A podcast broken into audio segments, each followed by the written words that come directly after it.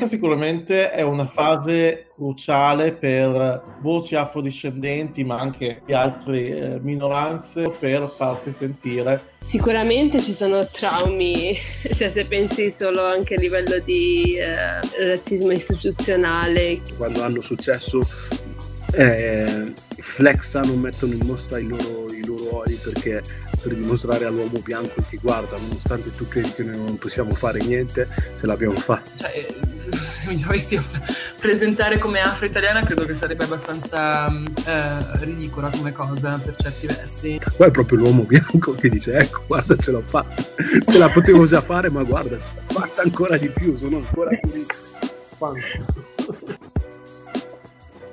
io sono Aria. Io sono Emanuele. Le, Le voci di Black Coffee, Coffee, il podcast italiano senza filtri sulle identità nere. Ciao Aisha, ciao Kautar. Ciao. Ciao ragazze. Tutto bene. Allora, eh, potete presentarvi per favore? Eh, sì, volentieri. Allora, siamo Aisha e Kautar, le due admin della pagina Your Muslim Sisters su Instagram siamo due ragazze di seconda generazione, nate e cresciute qua in Italia, ma di origini differenti. Io uh, vengo dalla, i miei genitori vengono dalla Costa d'Avorio e um, sono del 97 e abito a Vicenza in Veneto. Ok. Io invece sono Kautzer, intanto vi ringrazio per l'invito. Grazie. E... Grazie, grazie, per, grazie per farmi suonare maleducata. Era un inciso. No, ovviamente grazie a entrambe per aver accettato l'invito. Grazie mille. Eh, allora, anch'io ho origini marocchine, i miei genitori sono nati e cresciuti a Casablanca, mm-hmm. e sono nata qui in Italia e vivo in provincia di Vicenza, e, ma anche sono del 97, ho 22 anni, quasi 23 anni. Ok, allora inizio con Aisha. Allora, io ti volevo chiedere come crescere nera essendo dell'Africa occidentale e musulmana con il velo in Italia. Allora, diciamo che non mi sono fatta mancare niente. Sì, Era una cosa con cui scherzavo con Kautzer anche alle superiori. In questo mondo sono nata donna, nera, musulmana, cos'altro, straniera. Comunque uh, è una domanda difficoltosa. Mi è già stata rivolta in precedenza questa domanda e per me è difficile dare una risposta precisa in quanto essendo nata qua, in realtà questa è l'unica realtà con cui mi sono affrontata, quindi per me qualsiasi cosa è normale ed è difficile fare un paragone non essendo mai vissuta all'estero, non avendo mai avuto esperienze di uh, contesti e ambienti differenti.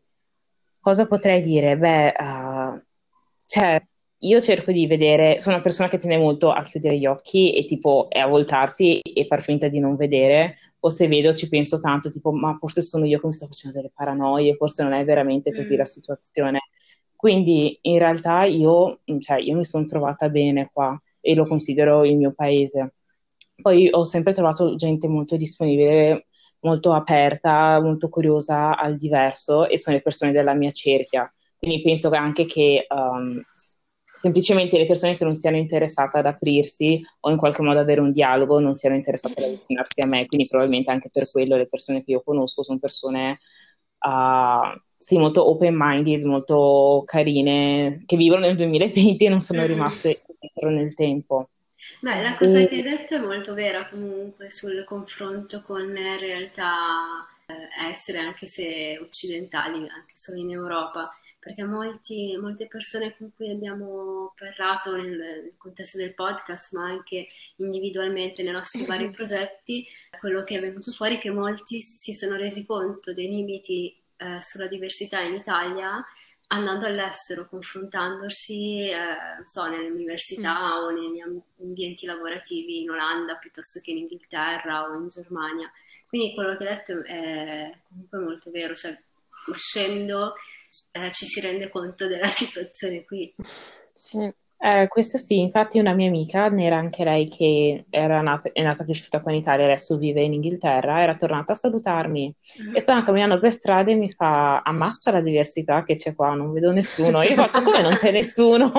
faccio sì, sì, dai, anche perché qua, non so, c'è questa sensazione, percezione di una... Mh, mm, che ci sia un alto numero di persone straniere, non so perché viene percepito Mhm. così. Quando invece, ad esempio, andando fuori anche solo in vacanza, quando tu inizi veramente qua non c'è nessuno, cioè in Mm. tante volte, in tante situazioni mi ritrovo che sono l'unica persona diversa, per Mm. dire, in Sì, vacanza sì, vero questo. pieno di persone autoctone, diciamo. E, e stavo camminando con questa mia amica e lei mi fa: Ma vedi che ti stanno fissando tutti? Io, ma no, ma cosa stai dicendo? No, non ci sta Mm. fissando. Proprio il fatto di dire che uno sei abituato a certe cose Sì. e quindi per vivere bene con te stesso a un certo punto inizi a filtrare, cioè non vedi neanche più Mhm. perché se no non si va più avanti. Io concordo assolutamente perché quando ehm, adesso tornerò in Francia questo sabato, quando torno in Francia mi sento ipervisibile Mm. e quando sono, non lo so, in, uh, in Inghilterra non, eh, non ho questa impressione, almeno a Londra, non voglio dire in altre parti dell'Inghilterra perché Londra è particolare, speciale. ma mi sento proprio, nel senso non è che sono invisibile, ma la gente non vada che io sono nera quando mi vede. Invece, quando torno in Francia mi sento molto che sono ipervisibile, anche perché i miei vivono in, in un paesino che la gente, già la mia mamma è l'unica persona del, del paesino ad essere nera. Ah. Eh, Ok. però io, eh, come vi ho detto un po' prima, avendo mia famiglia con padre bianco, madre nera, quando la gente mi vede, tipo, mi ricordo una volta il tabaccaio, non mi aveva mai visto, era nuovo nella- nel paesino, mio padre arriva e dice al tabaccaio, ah, vi presento mia, mia figlia, ragazze, questo qua stava per venire. Sì. Wow, in Francia nel ventunesimo secolo, che Non me strano. l'aspettavo questo, Perché cioè tanto in Francia. Francia hanno già le quarte e quinte generazioni Eh, rispetto a qua. infatti. Eh, Tipo, ma siamo penso dipenda, dipenda tanto dove. In, in città tipo Marsiglia, Parigi, Sì, è vero questo. non so, cosa dici? Però un po' strano. No, ma io anch'io pensavo, scusate, no, anch'io pensavo che in Francia, essendo che ormai ci sono anche più di quattro generazioni di figli di immigrati, ci fosse ormai questa, io non cioè, questa coesistenza, comunque consapevolezza. Io non penso che il fatto di avere delle più generazioni, perché anche negli Stati Uniti eh, sono generazioni che hanno grandi Già, questo è vero. E io Sì, penso- però ti guardano, non è che ti guardano tipo, oh mio Dio, non ho mai visto una persona così, mentre in Italia, secondo me, è quel tipo di curiosità che sembra tipo, oh mio Dio, non ho mai visto questa cosa, cioè, questo Mm. persona. Sì, ma credo che dipenda sempre in quale area, come in quale Esatto. area degli Stati Uniti, in quale area della Francia, in Esatto. quale area dell'Inghilterra, cioè poi l'Inghilterra, come ha detto prima Emanuele, Londra, la- l'isola felice, tra virgolette, che poi anche lì ci sono dei problemi, però comunque sicuramente nessuno si stupisce di incontrare una persona non bianca. io penso che con la Francia c'è anche la differenza con Parigi e il resto. È proprio, è proprio concepita così anche Sì. da, da propri parigini. Sì. Io sono, io sono Ok.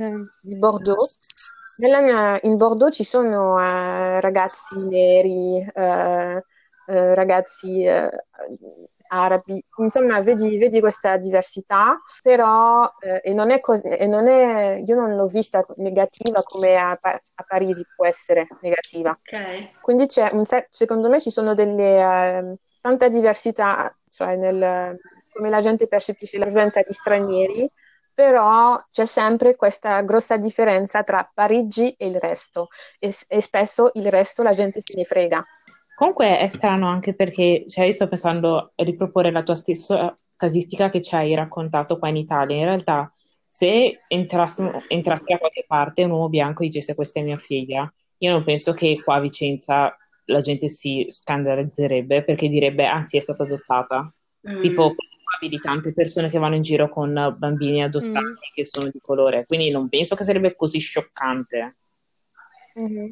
Cioè dipende sempre comunque. Sì, Secondo me dipende, dipende sempre però. dalla persona, dal- dalla cultura della persona. Ma io penso che dipende dalla cultura, ma ancora una volta la mia sistemazione padre bianco, madre nera, tutti nel paesino sanno che i miei sono una coppia eh, interrazziale, se mi piace questo termine, tra virgolette, Eh, e quindi eh, quando ve, perché un fratello che è misto, meticcio, Mhm.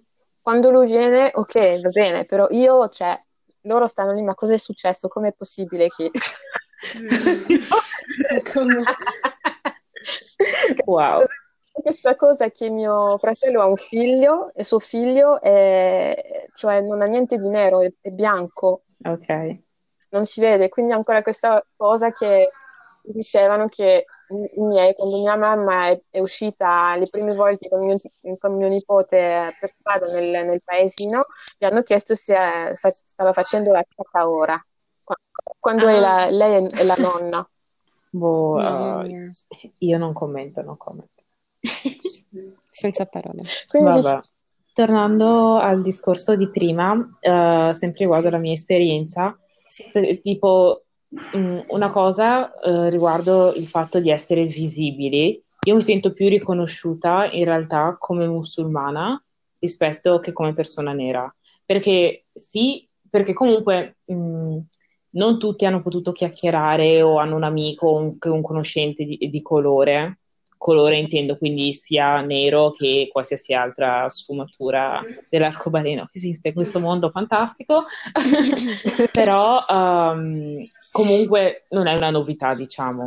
Mentre il fatto eh, di avere il velo, dopo anche l'ultimo periodo, tipo verso le superiori 2015 così, io mi sento più, ehm, non so, inquadrata in quel modo. Cioè, penso che la gente, la prima cosa che veda quando mi vede, vede prima il velo d'accordo. e poi vede il mio colore e poi vede che sono donna. Cioè, tipo in, in questa scaletta, diciamo, perché in Italia c'è tanta islamofobia, solo che Sì. non viene chiamata per nome e Sì. quindi, mentre magari la gente fino a un certo punto, fino a un certo punto, è politicamente corretta quando si tratta di razzismo.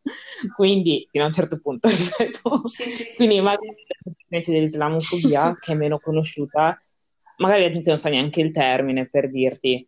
Quindi, boh, sì. Per E la mia quando, esperienza tutto bene, però sì, quello. quando hai iniziato a, a portare il velo, a, a indossarlo?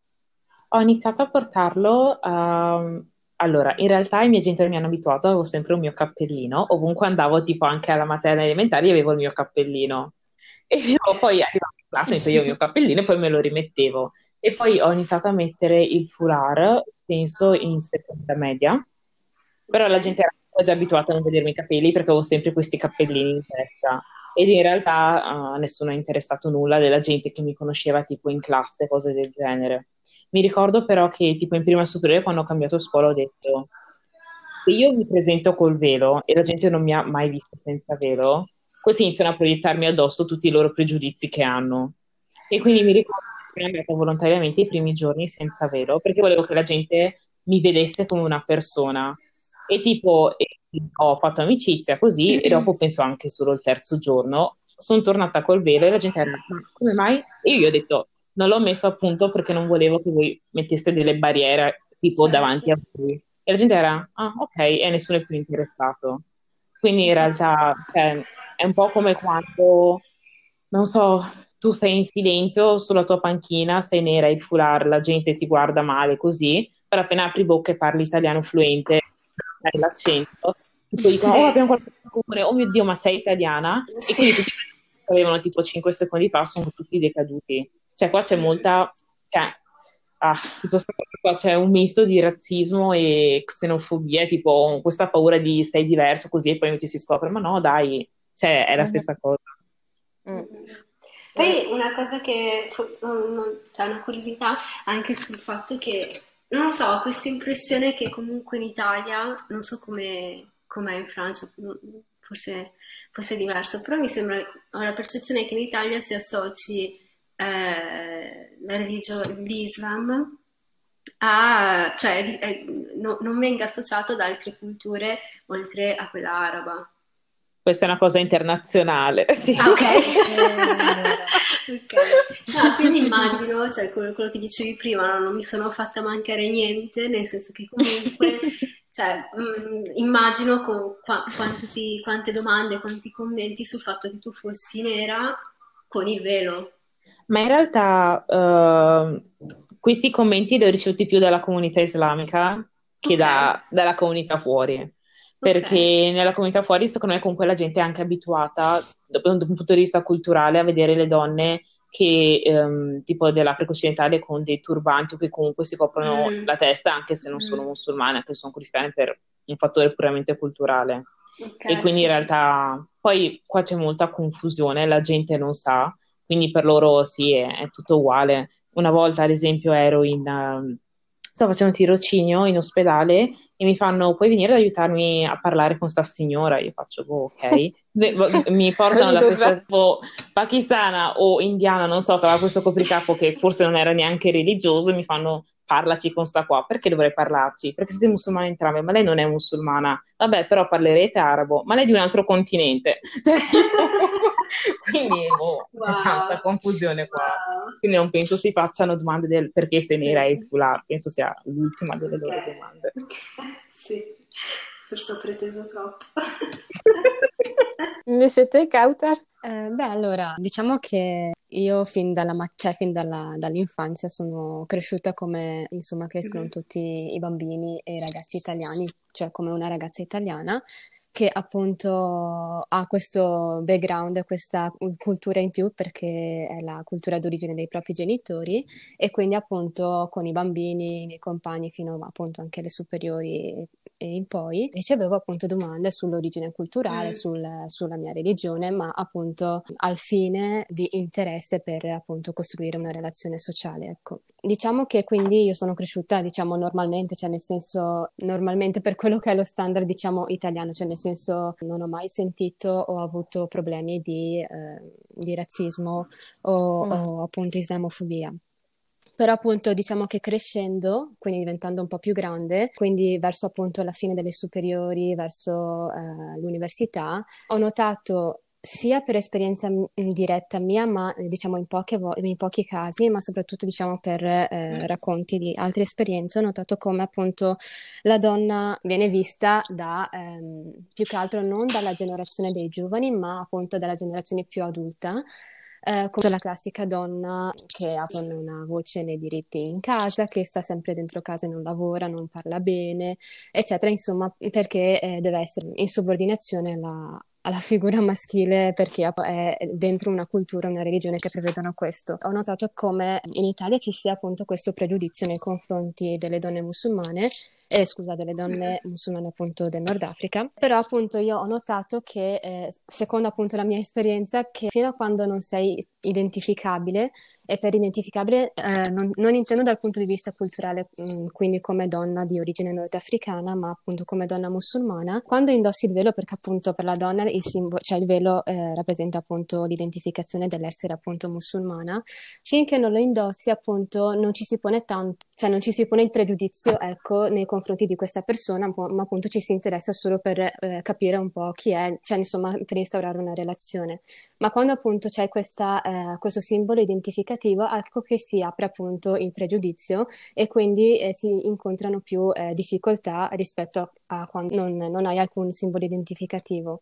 E purtroppo perché quando eh, si vede il diverso eh, ci si chiude e quindi non si, non si cerca appunto di avvicinarsi, ma anzi lo si percepisce come una cosa negativa e quindi ci si allontana. E questo l'ho notato ehm, nel mio caso appunto da quando ho iniziato a indossare il velo, che è, che è diciamo re- una cosa recente, ehm, però d'altronde ho visto che ehm, nella maggior parte dei casi, non appena appunto come diceva anche Aisha, eh, Sì. si apre bocca, ecco, si capisce che in realtà sei una, una ragazza normale, cioè nel senso che eh, è simpatica, che parla bene l'italiano, eh, che ha un livello di istruzione diciamo inaspettativamente elevato e, e che diciamo eh, ci si può appunto chiacchierare e passare l'intera giornata.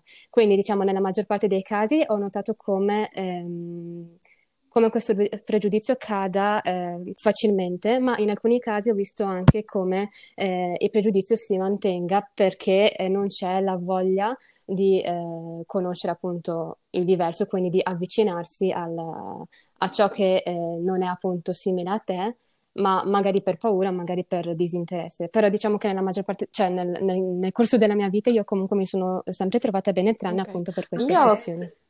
Da quello che, di- da quello che dici percepisco Sì? che quando tu dici che appena apri bocca che la gente, perché voi l'avete detto entrambi, eh, te e Aisha, eh, io lo vedo come un pregiudizio al positivo. Sì, sì, sì, infatti. Infatti, infatti, per esempio, faccio un esempio molto, abbastanza recente. Eh, ero andata in posta per fare una commissione e eh, vedevo appunto come i lavoratori, eh, quando, cioè quando mi avvicinavo verso di loro, comunque vedevo i loro sguardi eh, di eh, un po', diciamo, cioè, come strani, tipo, in, cioè, che, come se mi vedessero come una, una persona, diciamo eh, diciamo in maniera negativa, ecco. Però non appena iniziavo a parlare, cioè mi, mi avvicinavo, dicevo qualcosa tipo in italiano eh, per appunto fare sbrigare questa commissione e dicevano ma parli italiano, quindi lì c'è il, cade appunto il click per cui dici ma, cioè nel senso quindi partono già dal presupposto che io non sappia niente, che io non sappia parlare perché appunto sono incapace o perché appunto sono relegata in casa. Però quando, si, quando parlo e spiego, quindi mm, comunque parlo mm, della mia commissione, vedono che comunque il mio italiano è fluente, vedono che eh, mi atteggio in maniera, diciamo, eh, diciamo, per instaurare questa relazione, quindi eh, capiscono e si aprono anche loro. In alcuni casi no, ma nella maggior okay. parte ca- Questo casi secondo sì. me comunque è, mm, è molto è problematico in sé. Eh no, Sarà, infatti. sarà, Sì, sì, sì. Sì, perché, anche perché eh, sì, ma soprattutto per esempio dal punto di vista professionale, perché eh, una persona come me, che appunto adesso indossa il velo, magari eh, non ha la stes- le stesse opportunità professionali che ha un'altra persona italiana o comunque di origini non italiane che non indossa il velo, perché appunto si va all'esclusione, presci- eh, diciamo, solamente dall'apparenza, senza poi andare a guardare eh, appunto le, pro- le competenze, i risultati professionali, i risultati, diciamo, di istruzione professionali, quindi si, mh, si va ad escludere questa persona appunto dalla, Questo sì, però io mi... ah, scusa. E Questo sì, però io mi riferivo No, al no, fatto che una volta che tu dimostri di essere fluente, cade, come dire, una barriera. Io riconosco che questo è un privilegio che noi italiani fenotipicamente differenti di seconda generazione abbiamo rispetto a uno straniero che la lingua non la sa bene, perché è un privilegio, tu appena apri bocca Sì. vieni, oh mio Dio, ok, questo è come noi. Certo, Però sì, questo questo, cioè, non è una... Eh, però vedi che quando una persona ti dà l'opportunità di parlare, poi riuscite a connettervi tutto. Questo è tanto problematico, perché Sì. magari arriva lo straniero con il dottorato, il Ma sì, master all'estero, infatti, che però sta imparando una nuova lingua, magari ne parla già 3-4, sta imparando l'italiano, e tu tipo, ah guarda, arriva lo straniero che non sa manco parlare, e tu calcoli il livello di intelligenza di quella persona in base alla fu- a, in quanto è fluente nella tua lingua, che è una cosa, cioè, è surreale, Tipo, non ha Sì, sì, sì, senso. sì.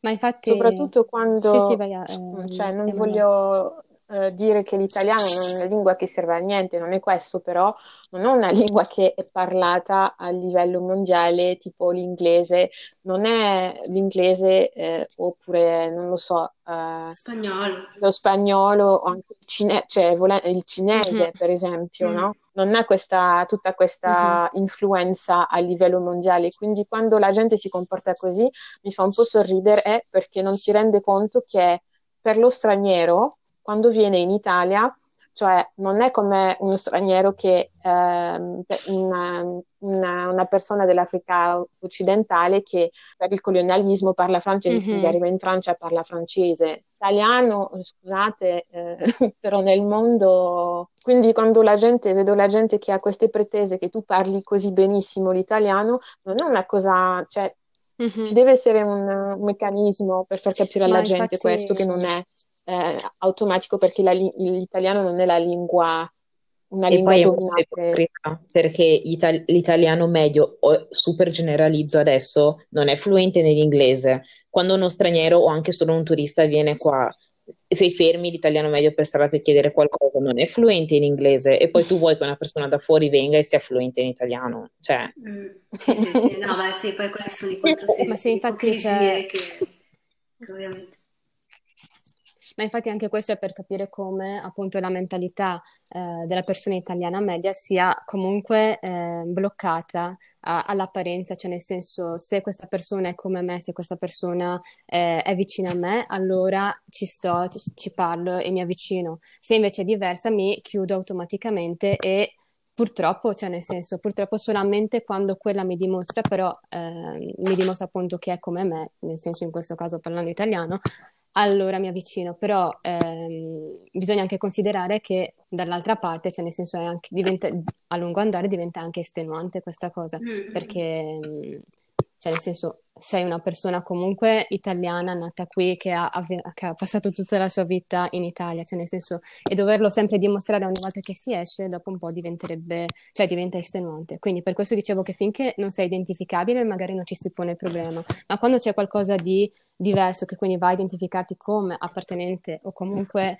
eh, che hai in più qualcosa di diverso, quindi una cultura, una religione diversa, allora ecco che si, mh, si, eh, diciamo, ci si trova davanti a questo pregiudizio che può cadere nella maggior parte dei casi, che, eh, scusa, che cade appunto nella maggior parte dei casi, quando magari la persona comunque decide di avvicinarsi perché appunto non le interessa, ma appunto vuole solo conoscere. In alcuni casi quando ti metti a parlare e in alcuni casi non cade. Quindi questo diciamo è ciò che io ho Sì, riscontrato nella mia rispetto alla esperienza. tua esperienza, eh, cioè, ovviamente il fatto che tu abbia più o meno avuto un'esperienza positiva, ovviamente è bello da, è bello da sentire, ci mancherebbe. Però forse, non so, forse anche per una questione di età, eh, c'è stato un periodo, non so se lo sapete tutte, perché forse non so se Manuel lo sa, c'è stato un periodo in cui eh, marocchino o marocchina era diventato un aggettivo denigrante. C'era, Mhm. Sì, È sempre...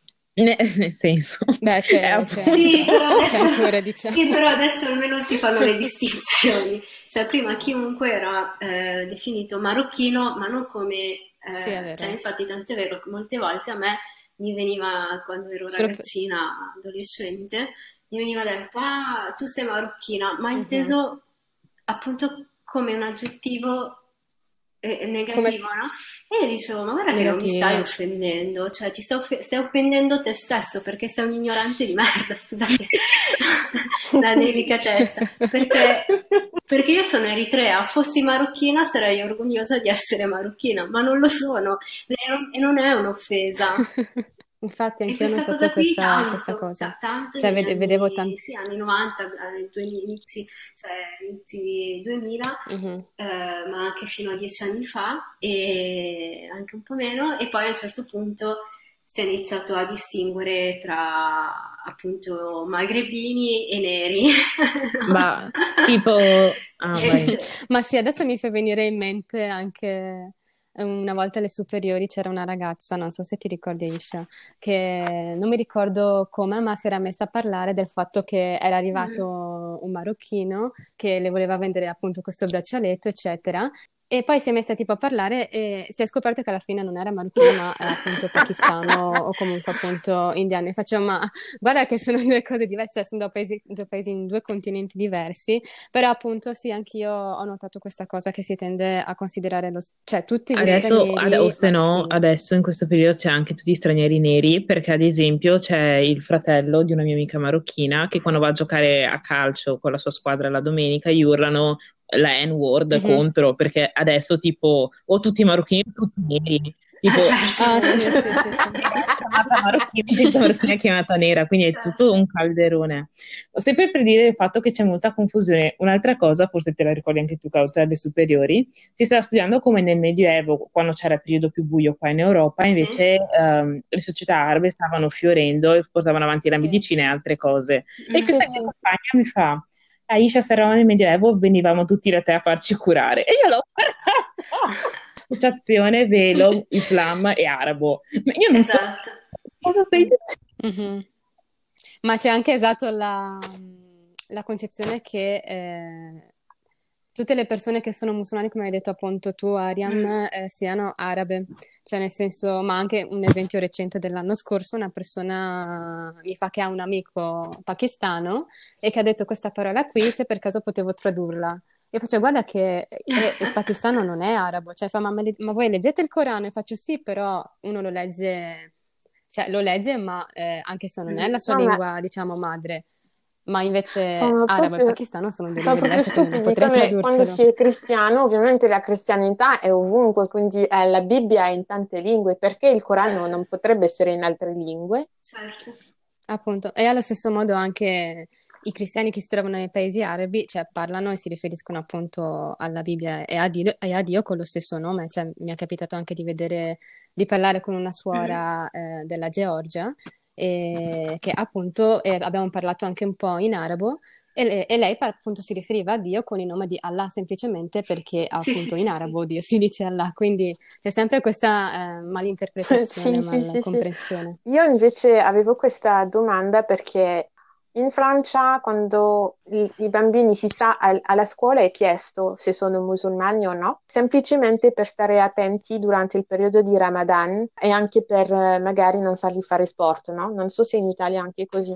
Ma viene chiesto okay. attivamente, tipo dalla scuola quando ti iscrivi, di segnalarlo? Eh sì. No, eh, in Italia ah, non, viene, no. non viene chiesto di che religione sei, come non viene neanche chiesta tipo l'etnia tipo race come in America. L'etnia, così. esatto. In Italia, perché penso vengano considerati dati eh, di tipo sensibile, non, eh, mm. tipo dati politici, quindi non vengono chiesti. No, esatto. In Francia è anche vietato, per, non è che c'è un, un foglio in cui eh, ah. eh, questo lo registrano, però quando tu arrivi a scuola che il prof o il preside della scuola vede eh, determinati eh, studenti, mm-hmm. anche perché quando tu sei alla mensa ti danno magari, okay. ah. è preparato per te, capito, il cibo che devi... Uh, Qua io mi ricordo che alle elementari ah. le mamme andavano, cioè c'è un modulo da compilare in cui dici tipo, c'erano le mamme che dicevano mio figlio è ciliaco, mio figlio ha l'intolleranza a questo e mia mamma compilava e diceva no all'assunzione di carne di suino per religione.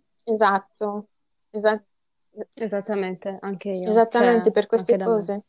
No, no, invece esatto. perché io mi ricordo quando sei bambino non, non sai ancora le cose, no? Quindi no, quando ero, non lo so, avevo 5-6 mm-hmm. anni, eh, allora eh, tu arrivi nella mensa, eh, tu hai il compagno che magari eh, viene del Marocco così e eh, eh, per esempio la, la, signora della mensa dice ah perché abbiamo la tesserina, mostriamo la tesserina, lei vede il tuo nome e sa che con questo nome viene assegnato questo piatto perché magari mm. eh, oggi c'è appunto il maiale e non si deve mangiare il maiale, quindi a te non ti dà maiale. No, no, noi invece cioè, fai la richiesta tu attivamente e poi appunto, cioè almeno per esempio da me nella mia scuola elementare avevi appunto il, il buono, ecco, e, e, per chi faceva la richiesta aveva dei buoni appunto particolari, quindi per chi non mangiava per esempio la carne in generale carne di maiale anche si sapeva perché avevi quel buono, ma alla fine non è che ti veniva chiesto, ma eri tu che facevi, mm. cioè sei tu che Anche per le attività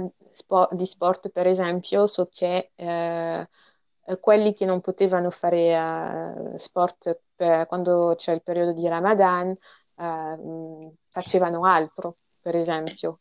Questo io non, non ho mai sentito mm. tipo qua in Italia, anche perché in realtà durante il periodo di Ramadan tu continui la tua vita in maniera regolare, cioè anche i calciatori, io mi ricordo che qualche anno fa c'è stato Ramadan ah, durante infatti. il Cannes, quindi la Coppa d'Africa, mm-hmm. e c'erano i calciatori che cioè, le partite digiunando, ma anche mm-hmm. ai mondiali era successo, o sono subito dopo l'iftar, cioè subito dopo il, la cena tipo mm-hmm. al e giocavano. Cioè quindi in realtà uno noi abbiamo fatto gli esami durante il digiuno e tutto, quindi comunque ognuno continua, ovviamente nel limite del possibile che tu riesci con le tue attività normali. Mm. No, no, ma io penso che sia una cosa, non, secondo me non è fatto in tutte le scuole in, uh, in Francia perché dipende dal preside, da come vuole mm. gestire la sua, uh, la, la, sua scuola, ma okay. ho, dove sono stata ho spesso notato che erano delle cose su cui erano attenti perché magari tu eh, non vuoi avere uno studente che sta male durante uh, certo. lezione ah, o delle okay. robe del genere, perché oh, comunque okay. sei ancora in periodo di crescita e stanno attenti a, a questo, ma perché, lo, perché, eh, mh, perché loro lo fanno eh, non nel pensiero di essere buono per te, ma perché non vogliono okay. avere... No, ma se vogliamo dire la verità è perché hanno la responsabilità sì, sì. di tutti i bambini per un, vabbè, tutto il periodo che sei a scuola e devono okay. avere tutti i bambini che, che, che, che stanno bene e non sì. si possono permettere di avere i bambini Comunque, che stanno okay, okay. per dire qualcosa... Ah, vai. Ma... No, che per dire qualcosa di no, positivo, no, vai, vai, perché sennò sembra sempre che escono fuori solo le cose negative, ma ad esempio io durante il tirocinio uh, al secondo anno cadeva nel periodo di Ramadan e io io e le mie compagne ci spartivamo tra di noi in che reparto andare e io ho detto cioè, so- c'era solo un reparto in cui non c'erano i turni anche di notte e cioè loro tranquillissime si sono organizzate attorno a me in modo tale da lasciarmi andare in un reparto in cui facessi i turni solo di mattina perché sapevano che stavo digiunando nonostante io non glielo avessi chiesto quindi shout out tutta la gente Sì, Bello. diciamo che però sì, No, infatti, che c'è vero. andiamo. È un esempio Bello. sicuramente positivo, No, no, eh, ma però infatti- è un comportamento individuale. No, Cioè, questo individuale sì, però quello- sembra, Cioè, per certi infatti, discorsi sembra tipo no, è tutto brutto, cioè la No, gente no, certo, chi viene, no, no, cioè, certo. No, ma infatti, cioè, a livello istituzionale no, non ci sono appunto queste, mh, sì, questi accorgimenti, però appunto come relazione, infatti anch'io eh, durante i tirocini, cioè con i miei compagni c'era sempre, e anche appunto i dott- cioè nel senso gli insegnanti, eh, comunque si interessavano a come stessi o comunque ad, eh, cioè se ne avevo bisogno di alleggerire, non so, il carico, comunque mh, l'orario del turno, però appunto nel caso ne avessi bisogno, però comunque sì, c'è c'è sempre questa attenzione, questa cura a Ok. livello personale. E poi siamo al vostro podcast eh, che avete Your Wrestling Sisters, che è anche un profilo Instagram. Sì. E da cosa è nata eh, questa voglia di parlare dell'Islam e dell'essere musulmano in Italia? Ma in realtà più che parlare dell'Islam, la pagina era mh, nata dal fatto che comunque eh, io e Kautsar e altre persone ogni tanto vedi anche su YouTube il video di questo, dato che sei tutta una Muslim community internazionale, giovane e tutto, tipo, oh mio Dio, hai visto il video di questa persona? O se no hai visto quell'outfit, eh, hai visto questo evento che c'è di beneficenza qua, hai visto cosa succede là? E quindi abbiamo detto, non tutti però trovano possono trovare delle persone con cui eh, rapportarsi in questa maniera e condividere questo tipo di informazione. Abbiamo detto perché lo mettiamo su una pagina in cui condividiamo anche le riflessioni i discorsi che magari ogni tanto facciamo sul tema razzismo e islamofobia tra noi, du- tra noi due con altre persone. E abbiamo detto ok, però la pagina sarebbe carina se fosse rivolta non solo a un'audience musulmana, ma a tutti, perché per capire di islamofobia poi devi capire prima che cos'è l'Islam. E allora da lì abbiamo detto, beh, allora condividiamo anche informazioni riguardo la religione, riguardo nozioni che possono interessare le persone musulmane. E infatti anche diciamo a questo proposito è stato anche bello vedere molte persone comunque cioè italiane che si interessavano, che facevano anche domande e quindi diciamo uno di questi obiettivi è stato bello vedere che comunque sia stato No, infatti in alcuni è, casi. è la cosa che ho notato della vostra pagina che non ho mai visto, perché io seguo eh, un po' di podcast eh, centrati su eh, non solo l'essere musulmano, ma podcast francesi che, che parlano dell'essere musulmano, ma anche Mhm. dell'essere ehm, de- del Nord Africa.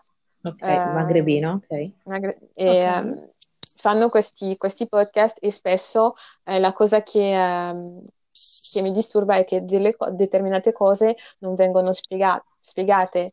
Esatto, perché perché magari loro pensano di avere, Ok. sanno di avere un'audience più larga di quello a, a persone del Nord Africa, però comunque loro spiegano in, mo- in modo molto breve, quindi io mi ritrovo sempre ad andare a fare ricerche.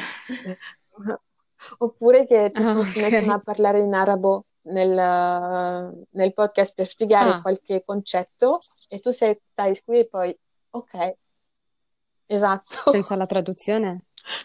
Eh, Ah, quindi tu rimani un po' così. ok. Ho ascoltato un po' di podcast così, ho anche eh, ascoltato un podcast che spiegava cosa, cosa era mm, essere eh, musulmano negli Stati Uniti con delle persone che erano eh, musulmane e di paesi eh, diversi ed era molto interessante Mm. ehm, di, Mhm. di vedere questo, eh, questo approccio perché allora la ragione per la quale anche Your Mercy Sister lo trovo interessante è che tu, Kautar, quindi sei eh, del Nord Africa e Aisha è dell'Africa occidentale. È Sì. una cosa che eh, in, in Francia non, non ho trovata ancora. Mm.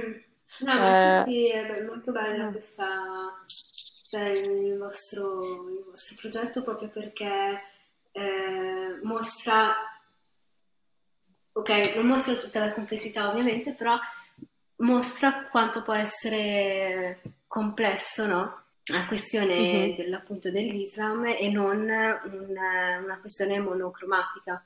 non, non sono molto esperta di Islam, anzi so po- poco, molto poco, però eh, comunque ha una vari- varietà di, eh, di, di, ramificazioni. Sì, anche perché, cioè anche perché la religione dell'Islam eh, diciamo che è una religione che, che, è rivolta a tutti, quindi renderla, come hai detto tu, Ariam, mm-hmm. monocromatica sarebbe ingiusto, perché si, va, si andrebbe diciamo a nascondere, a comunque esatto. mettere un mantello, ecco, nei confronti degli altri paesi, delle altre culture quando in realtà... Per chi fosse interessato ne abbiamo parlato anche in una puntata della prima stagione chiamata ah, Islam e Cultura, un po' di pubblicità tipo brava. così. Lo stavo per dire. Brava, brava. Così a caso. Giusto per. No, no, hai fatto bene. No, sì, poi sicuramente, cioè anche a livello appunto sì. storico e Ma poi appunto questo... delle varie correnti è comunque molto, molto complesso. E Ma questa idea... Che e, e, poi appunto sì, il sì, fatto sì. che eh, siete di due contesti molto diversi, cioè è interessante anche per vedere culturalmente quanto può essere diversa no, un'esperienza, mm-hmm. perché sicuramente cioè, immagino che la religione abbia influenzato le, le, culture dei vostri paesi di origine come viceversa, cioè la cultura ha influenzato l'approccio uh, mm-hmm. alla, alla religione. Esattamente, infatti è strano perché si pensa sempre sia tutto bianco e nero, quando in realtà se tu pensi alla, non so, al cattolico cambogiano che va in chiesa, mm, mm. al brasiliano eh, cristiano che va in chiesa e all'italiano cristiano che va in chiesa, sicuramente festeggeranno Natale in modi diversissimi.